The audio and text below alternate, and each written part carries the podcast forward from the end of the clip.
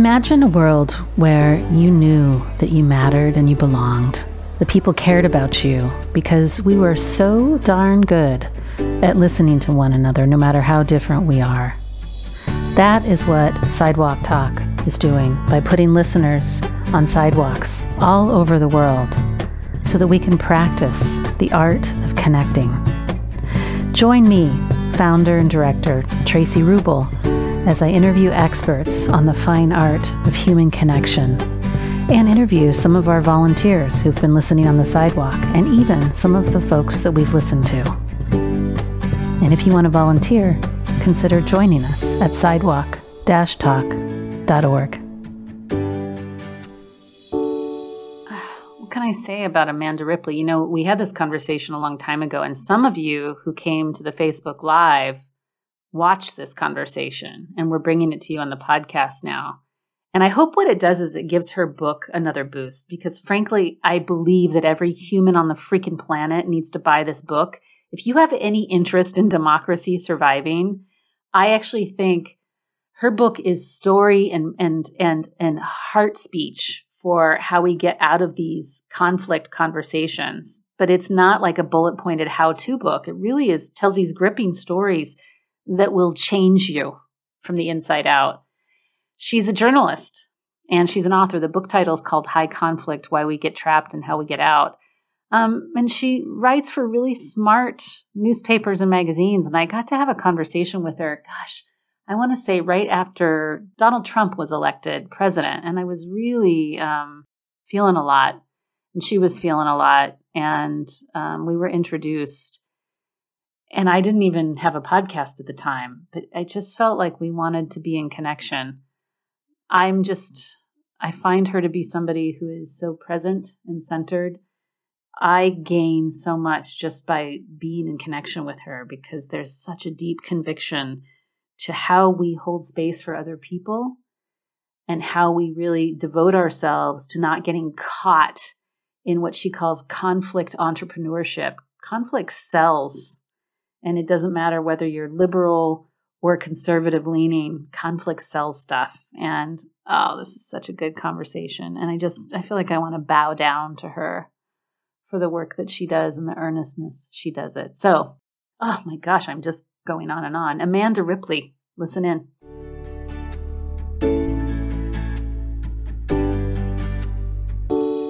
I'm really excited to introduce you to Amanda Ripley, and I'll tell you why. Because Amanda is a really generous listener. I mean, I think it was two and a half years ago that you and I spoke, and I felt like you were really genuinely interested in what Sidewalk Talk was doing. And you're a journalist. You're also a really good writer. I've been reading your book. Thanks. You know, and you're actually a great storyteller. Some people write nonfiction books and they're a little sleepy. Mm. But this book, High Conflict, Why We Get Trapped, is really good. So I want to give everyone a kind of a overview on who Amanda Ripley is, why you became a writer to start with. I want to I want to learn that that narrative. So say a little bit about you and becoming a writer first. Yeah, you know, well, I uh, was born in Arizona. I grew up in New Jersey. And like a lot of people, it was some teacher who told me I was good at something that made me want to do more of it, you know? Um, so it was an English teacher named Ms. Venanzi at Lawrence Public High School who said, who, who, and she was tough, you know, she, the rumor, I don't know if it's true, was that she used to be a nun, but something had happened. No one knew what.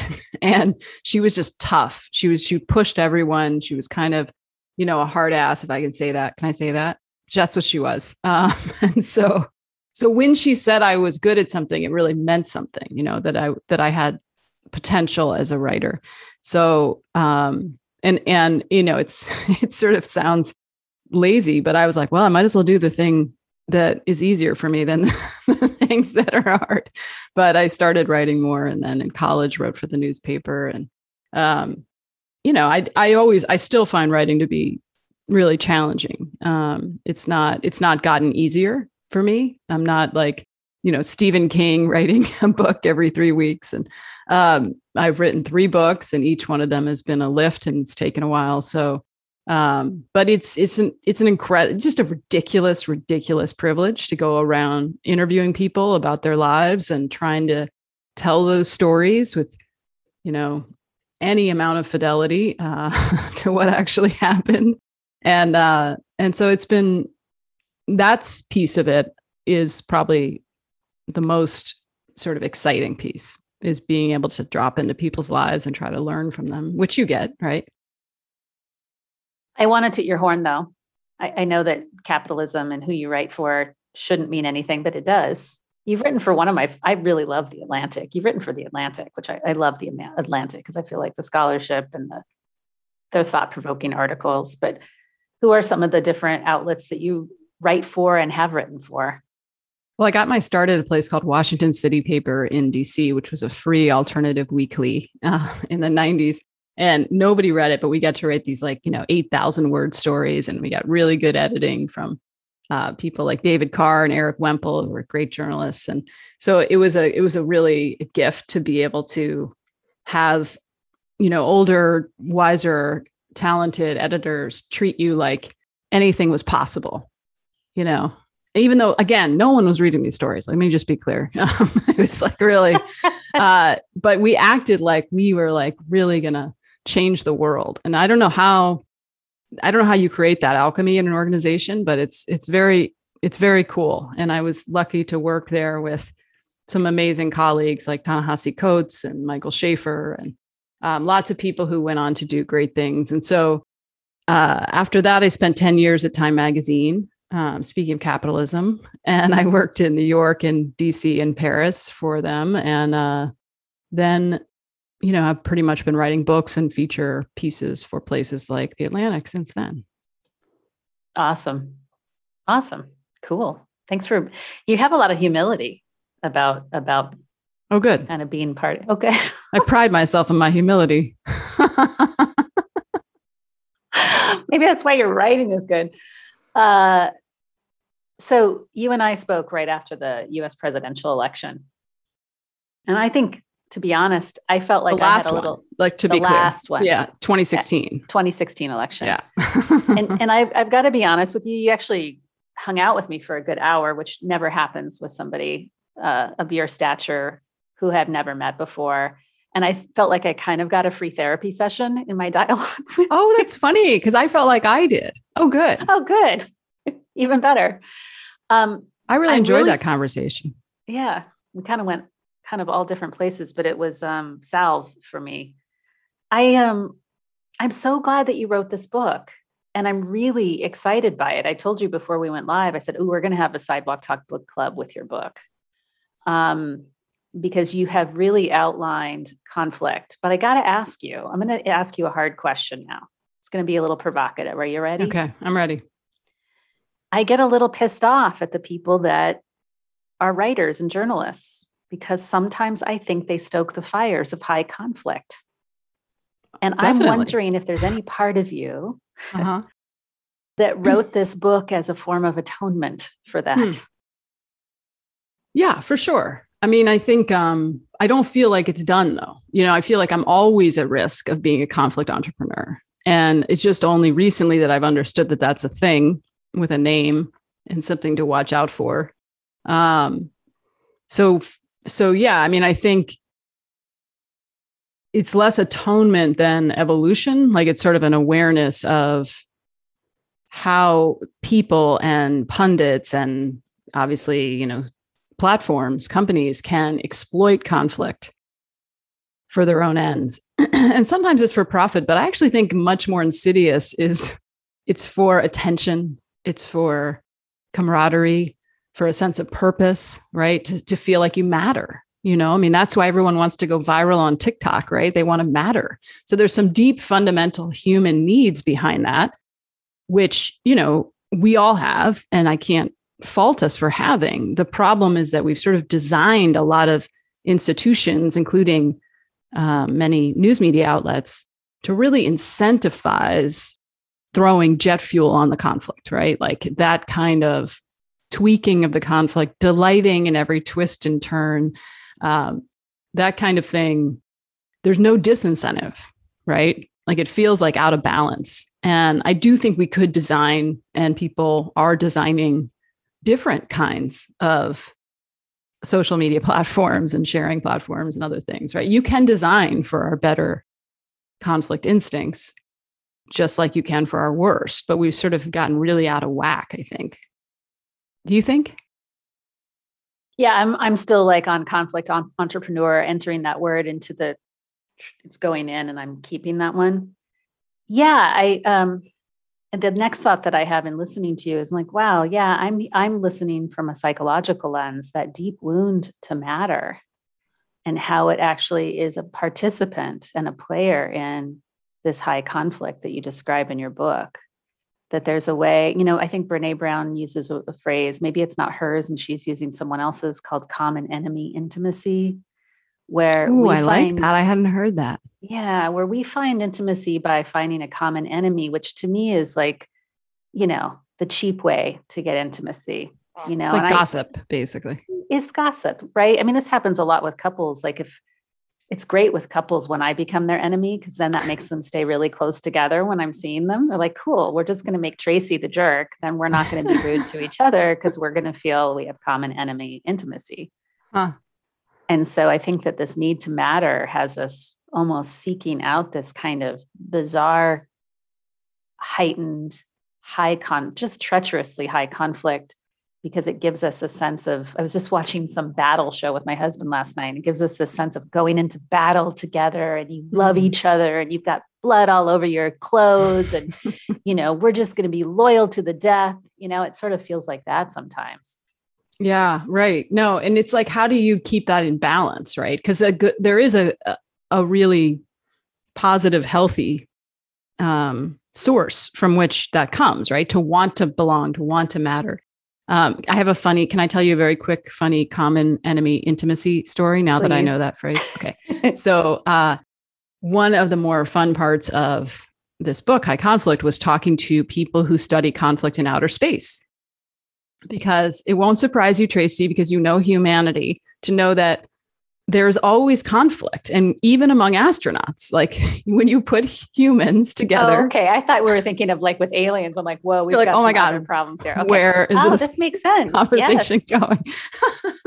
Yeah so so yeah i should have clarified among humans. Um so so particularly now because nasa wants to do these deep space missions to mars which are of such a duration and you're so out of communication that you just cannot have high conflict on a space flight right so um so i talked to people who are doing these simulations of space flights of deep space missions where they literally put like six strangers aspiring astronauts into a windowless concrete building for like 17 months and they are they don't get to have real-time contact with anyone. I mean, they literally it's like they're going to Mars.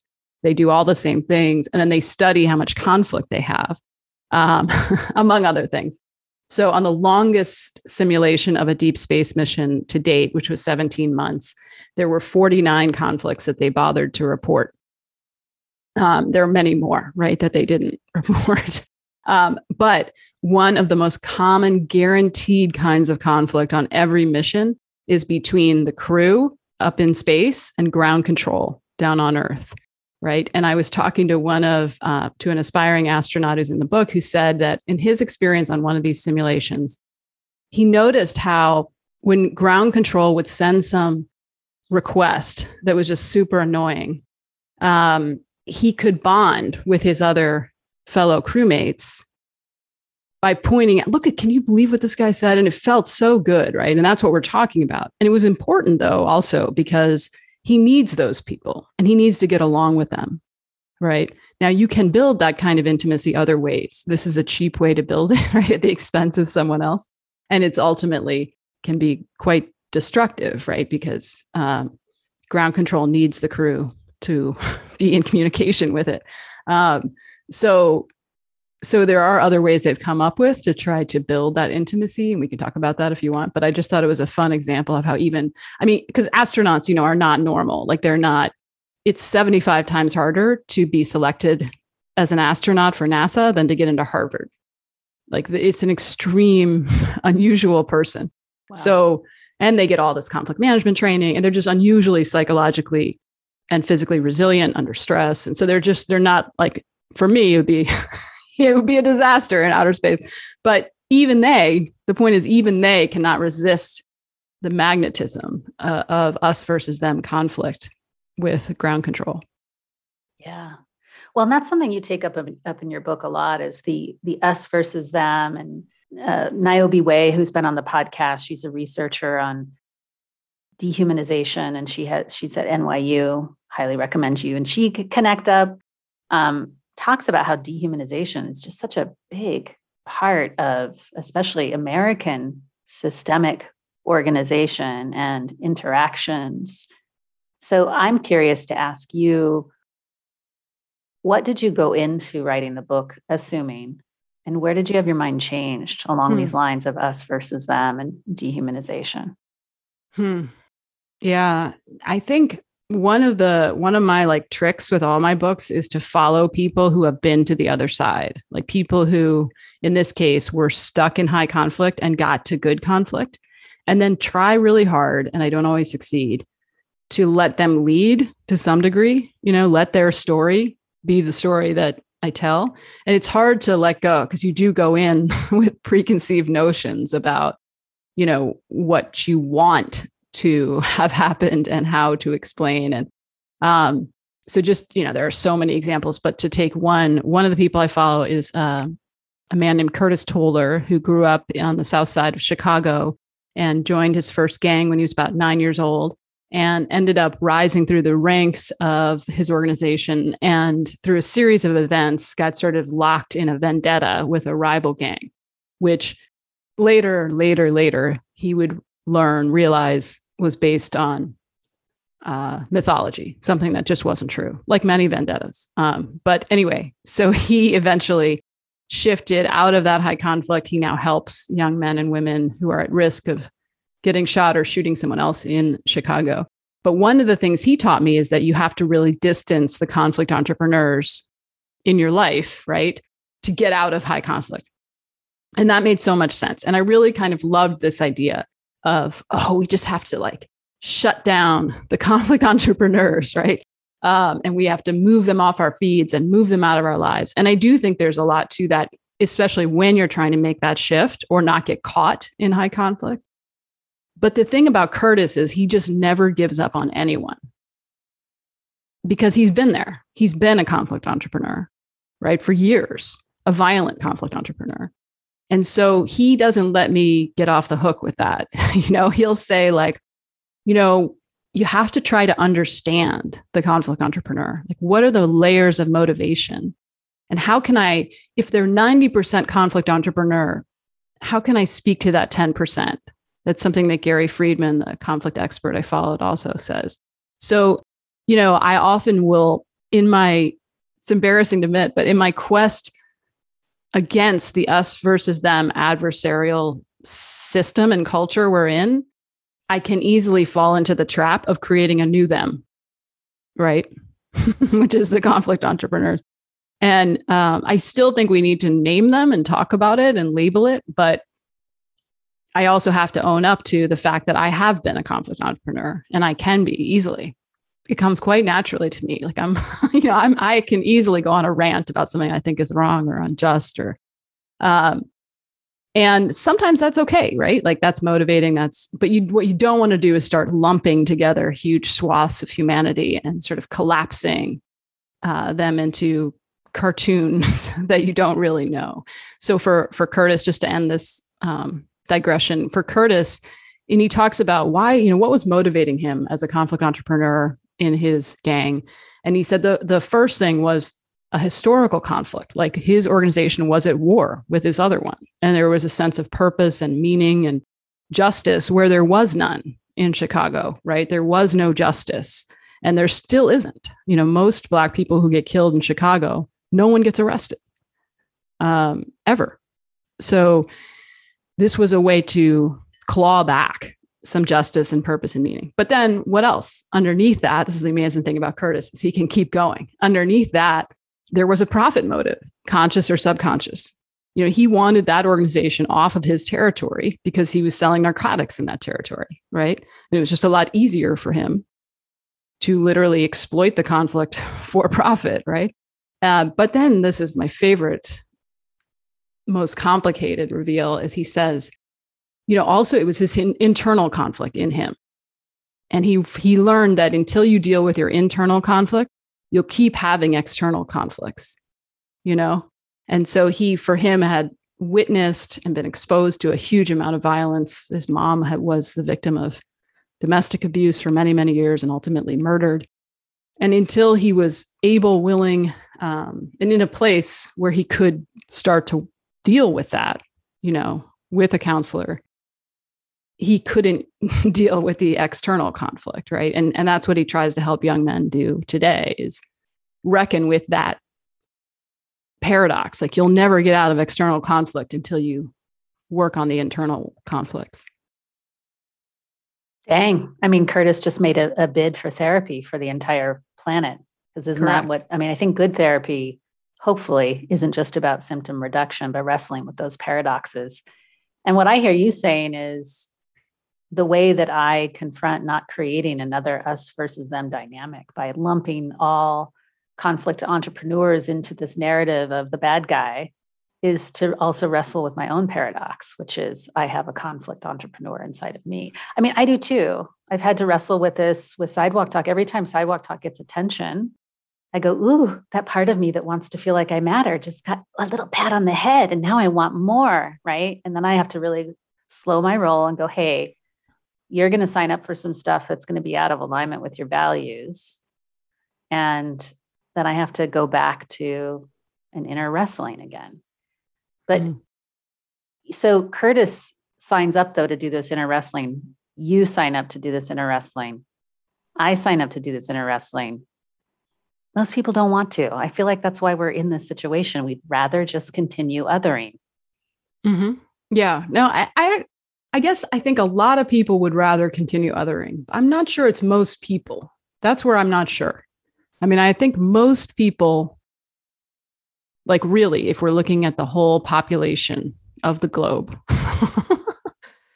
uh, the evidence suggests from polling and other things that most people are exhausted by the kind of conflict by the vitriol that we are seeing in many countries right um, certainly i can speak to the us where we know from really cool research that an organization called more in common has done that it's really about 30% of the country that's really you know, in the high conflict that's like engaged on the right and left, um, 15% each roughly, who are just, you know, consuming a lot of political news, who are really in high conflict. Um, and they also have, by the way, the most distorted view of each other. Right. So the kind of the more in the conflict you are, the more mistakes you make about each other.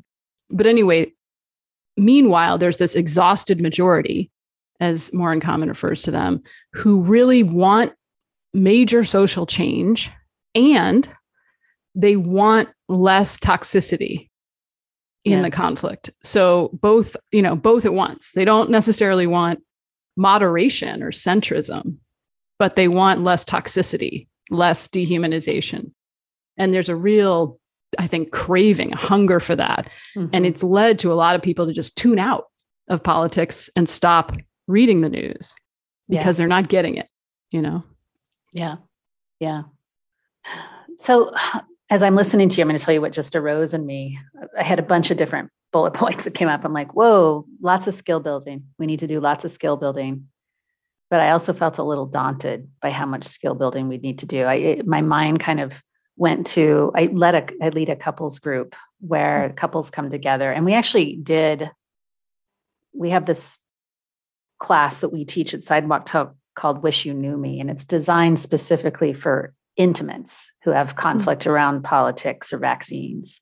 oh, we give interesting. them a we give them a conversation guide. So not like a stranger, you know, but I didn't know you matter. did that. That's cool. We just uh, did it last November, and I think what was most amazing in that, relative to the we had so many married couples show up, where one person voted for Trump and one person voted for Biden. And oh, that that's that's a fascinating. Huge, yeah, that's and nobody's. I mean, there's people are just there's so much pain around this. So that's awesome that there's somewhere.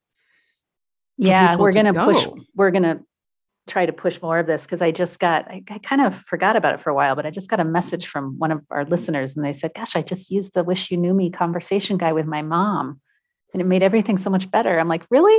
This is great. all right. I'm writing this down because people come to me all the time, you know, and I'm like, uh, there's there's a lot a lot of advice out there about how to talk to people across divides but most of it feels really thin you know and i feel like this No. makes more sense This is actionable. We give we we actually created a little well, we were talking earlier about my little paper card. We actually created a paper invitation that you're supposed to mail to the person.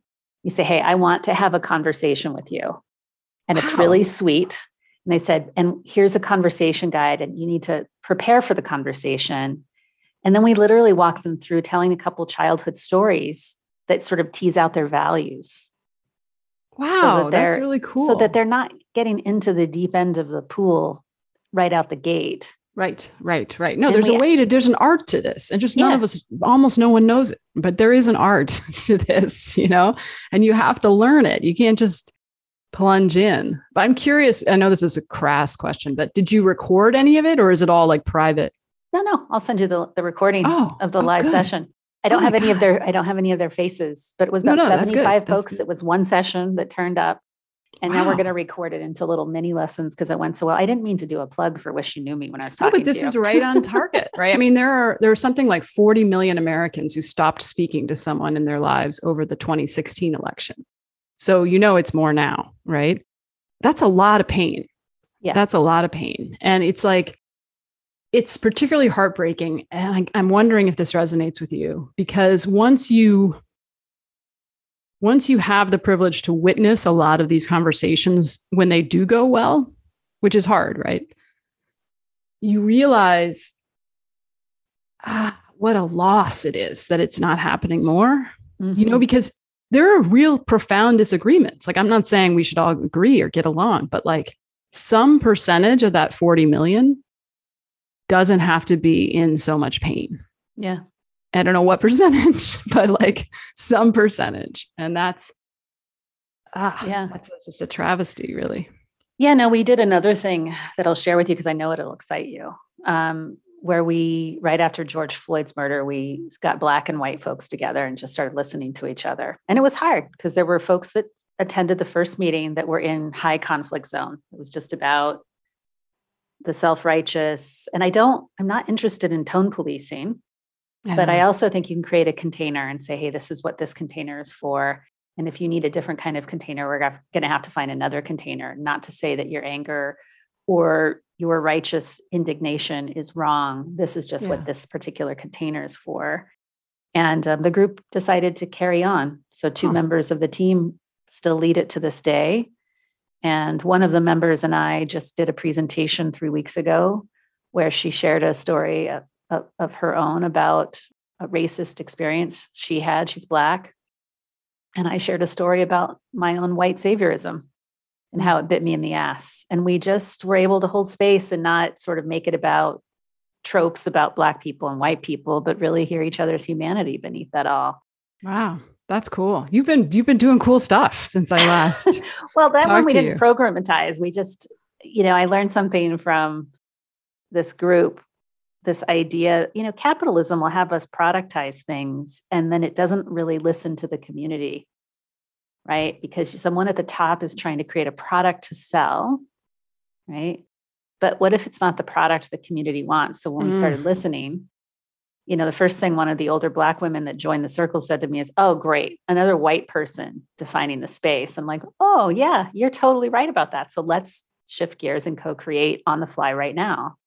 And that's how we've done it every time. And I think that there's something to be said. And I think this goes back to a question that you talked about before this, before we went live about how can countries listen to their people better? Um, but I don't want to veer off too much because we're still talking about conflict, but we can rope around. And I feel like I'm talking too much and not doing enough listening. So I'm no, no, this is great. And I actually have a question for you though. Is that allowed? Can I It's allowed. It's allowed. Um, like when you're doing those conversations about race, for example, how do you find works best to try to deal with the power imbalances around that? Like, like okay, so there's some research that shows that the le- less powerful group in a in a high conflict. Um, and this research was between Palestinians and Israelis, but um, they found that it was really helpful in ways you could measure for the Palestinian group to feel heard by the Israelis, but the, not so much for the Palestinians for the Israelis to feel heard by the Palestinians. Now, I I, I don't love that because it creates this sort of dichotomy, and I think probably everybody needs to feel heard, right? But there is a power imbalance, as there are as there is in, in our racial conflict. So how do you kind of I'm just curious. I don't have the answers, but like, how do you deal with that in the room? Yeah. I think that the folks that have more positional power have to be super flexible at being called out on their per, their positional power in a really hum, humble way. Like when the older black woman said to me straight up, uh-huh. "Hey, you know what? You're defining the space." But at the same time, I've also consulted with organ I don't consult, but given feedback to some folks where a, a, white person was called out for their positional power, but it devolved into high conflict. I don't think that's helpful either. I think that there has to be a set of agreed upon ground rules for how all conflict is going to be resolved.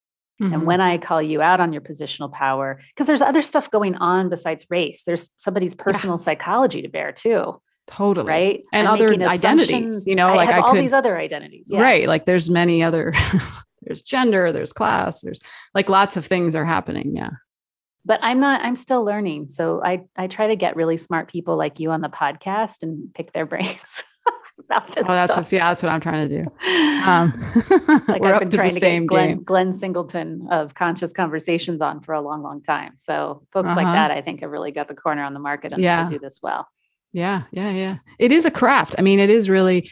I remember a minister that I interviewed for a story for the Atlantic once up in upstate New York. He said to me, I always think of this. He said, you know, speaking about politics, let's say just writ large, political speech is is an art. Like it is it is not something you just do without any training or trial and error.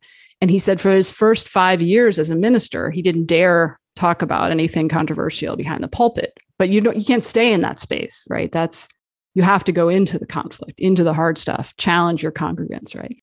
But the one challenge we have now is that everyone has a pulpit. right? And yet not the no no sort of upskilling in how to manage that. How what actually persuades people? It isn't your intuition will not help you here right? Your intuition does not lead you in a good place on facebook or youtube or or twitter. Your intuition and there's cool research on this like when people post something on facebook that they they think is a fact a political fact that will is helpful to their to the public. They think they're doing a service. It's actually perceived by their followers as an opinion and maybe not so helpful you know? So there's this always even in person as you know right from your couples that you work with there's always an illusion of com- of communication like a belief that we have communicated when we have not. And and of course online it's like you know on steroids. So it's sort of like we are with these platforms where we were with cigarettes in the 1950s, right? There's just sort of a, you know, madcap, you know, revelry, but without any awareness of the harm and ways to like put guardrails on it and prevent uh, the most vulnerable from getting just destroyed. Yeah, that's really powerful. So, are you are you not a fan of social media then? Well, I use it. So I'm a hypocrite, I guess, but I try to use it differently now that I've learned from people like you. I mean, I do like active listening on Twitter when someone comes after me. If, if they seem comes after me is too strong, but if they are ch- are pushing back on something I've said, if they seem like it's in good faith, it is not just a, you know, uh, just bait, I will try to like hear them. You know, ideally I'll take it off Twitter, or put it at least put it, make it a DM but ideally over the phone if I know the person. But like, you know, really try to get curious. And and and that does I know you know this, it does change everything. Like it is like a magic wand, even on social media, which is kind of cool. Yeah, totally. I, and I've just had this happen so many times too. I also, though, I don't know if you experience this, but I do have to make sure I'm in the right frame of mind because I have to be, you have to be super intentional to listen that way on social media. For whatever reason, it's just so easy yeah. to forget the humanity of the person through the screen and the the tapping with your thumbs, you know? Totally. Yeah. It's like too quick. It's too, it's like an automatic weapon, you know, like there's, you need time to reload. Like that is, that's not right. That is not how the human brain should be. Managed. I do have to give this shout out because just because I, I like you and I just I want to be excited about the same stuff. But the person that I go follow their social media feed whenever I'm feeling down about our capacity or my own capacity to listen is Rain Dove, the, the trans activist. They're a model. And I have never seen a human on, in my life having the capacity to listen the way Rain Dove listens. Wow. And it will make you cry. That's a high time. compliment from you. They, okay. They will respond to an aggressive parent complaining about how they supported their trans kid and getting like a, a chest compressions. And I've never seen someone with the capacity to empathize. Hmm. Wow. I, they're they're my biggest hero right now, frankly, to be honest. So wow, that's awesome. Yeah, yeah, so because it shows it is possible to do this. Oh, and you could design things to make it easier, right? To make it the norms, right? Like the norm, as opposed to like an extreme rarity. Is this? Yeah. Are we talking Instagram? What are we talking about? Instagram. Okay.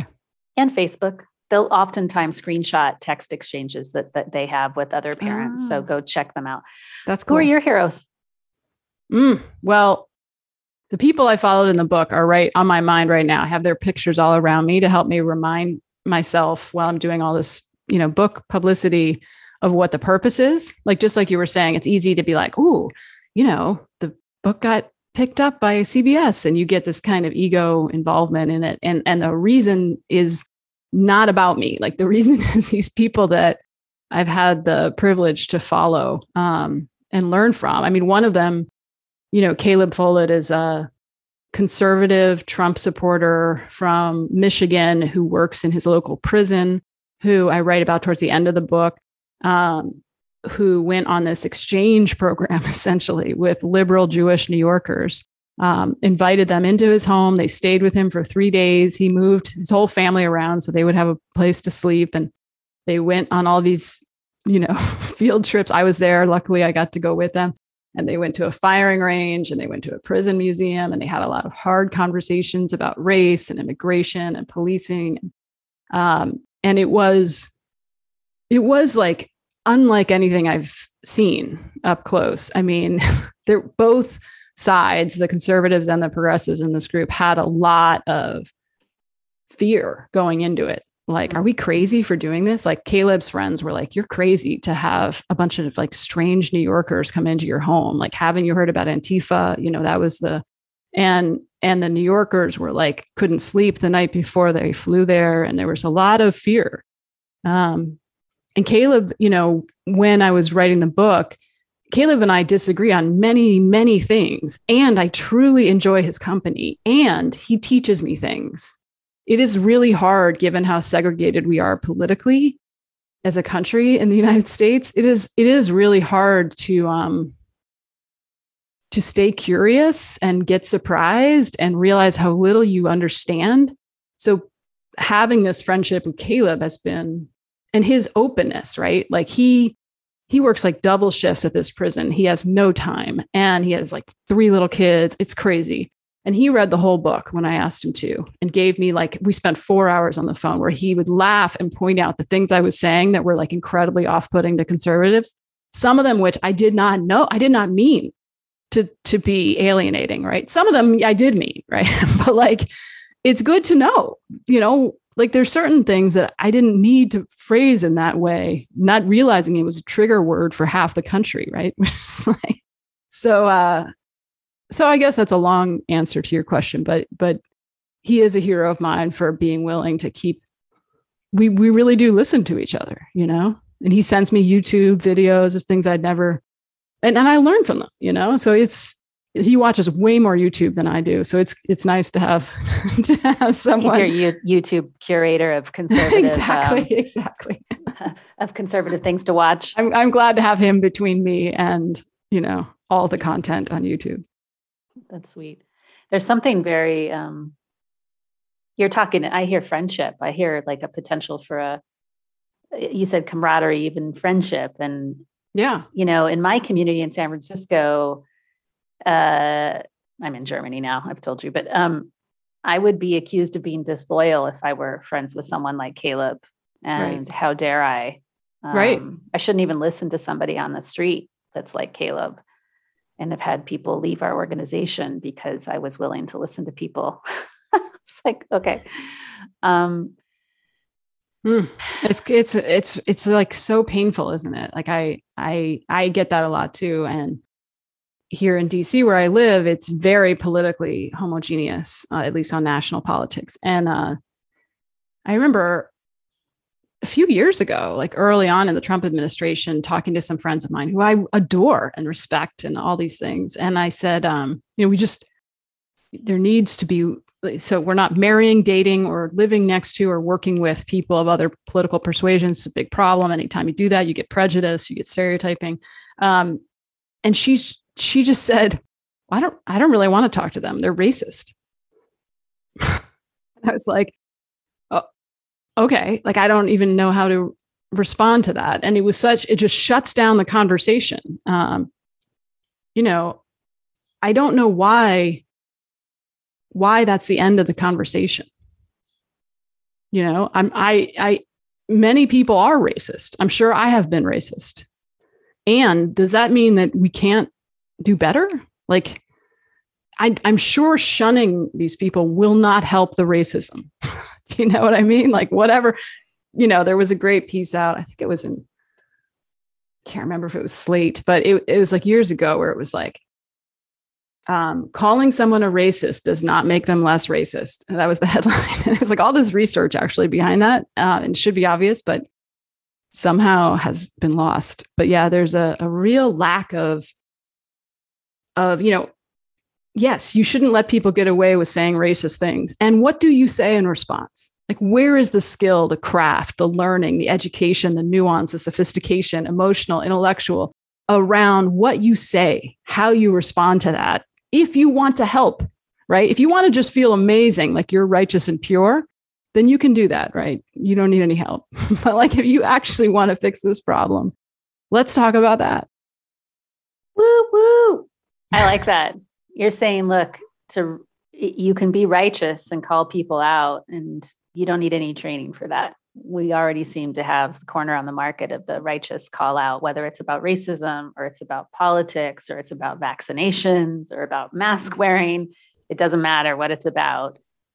What I hear you saying is we could make really lasting change that really solves racism in America or dehumanization of any kind by developing the capacity to dialogue differently is what i'm hearing you saying and that that might be truer to anti-racist work than the righteous call out because then you're really getting in there and rolling up your sleeves and getting your hands super dirty.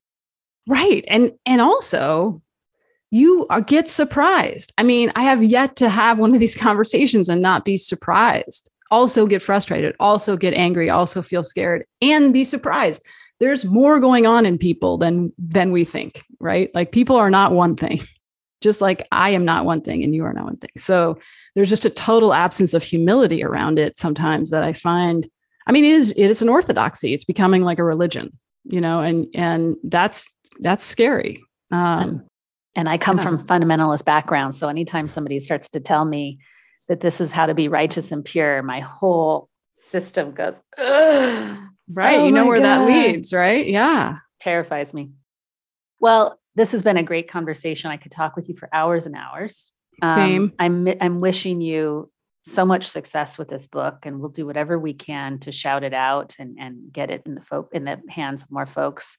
It, you know, we're having this conversation during Mental Health Awareness Month, and I do think that the ways in which we didn't even scratch the surface of how much you talk about in this book and educating people about what happens in their brain during high conflict, which is so linked to mental health, right? This mm-hmm. impacts our mm-hmm. mental health.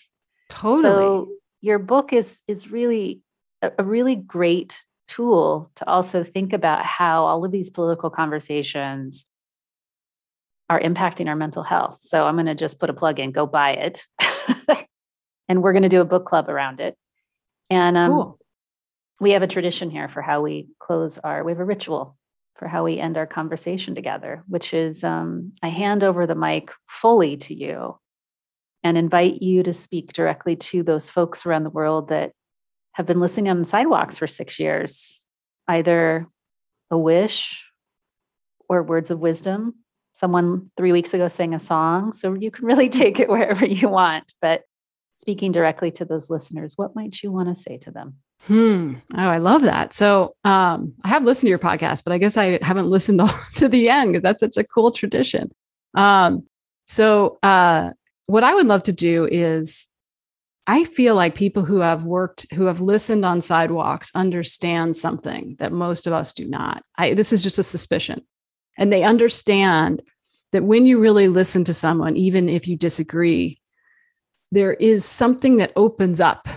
There's an opening that happens in your in your mind and in your heart. And most people who experience that kind of opening across a big difference want more of it. It's almost like a drug like a very good drug. And uh, so, what I'd like to close with is um, a quote from someone I, I followed in the book. I told you about Caleb, the conservative um, that I followed. Well, there were also the Jewish liberals from New York City that I followed. And the woman who stayed with Caleb um, in his home um, in Michigan and also opened up her home her apartment in Washington Heights to Caleb when they came to New York City is named Martha Ackelsberg. Very, you know, politically engaged, progressive, who helped start the women's studies department at Smith. And she said about this time, talking across these huge differences, she said, I wish I could appear everywhere in my life the way I felt called to appear there, present, open, able to be surprised. Boy, that one takes my breath away. Amanda Ripley, we're going to put all kinds of comments in the in the thread on YouTube and Facebook so people can find you and find your book. Um, I just want to say you've achieved your mission, which is to really center the stories of the people you followed. And I appreciate the way in which you're centering their stories. And I'm really grateful to you for writing this book. Thank you, Tracy. Thank you for listening. Yeah. All right. Be well. You too. Thank you for being here and listening to this episode of the Sidewalk Talk podcast. If you like what you heard, tell your friends, tell your family, like and comment on the podcast publisher that you're listening from, and subscribe. This will help us get the word out about changing our culture to one of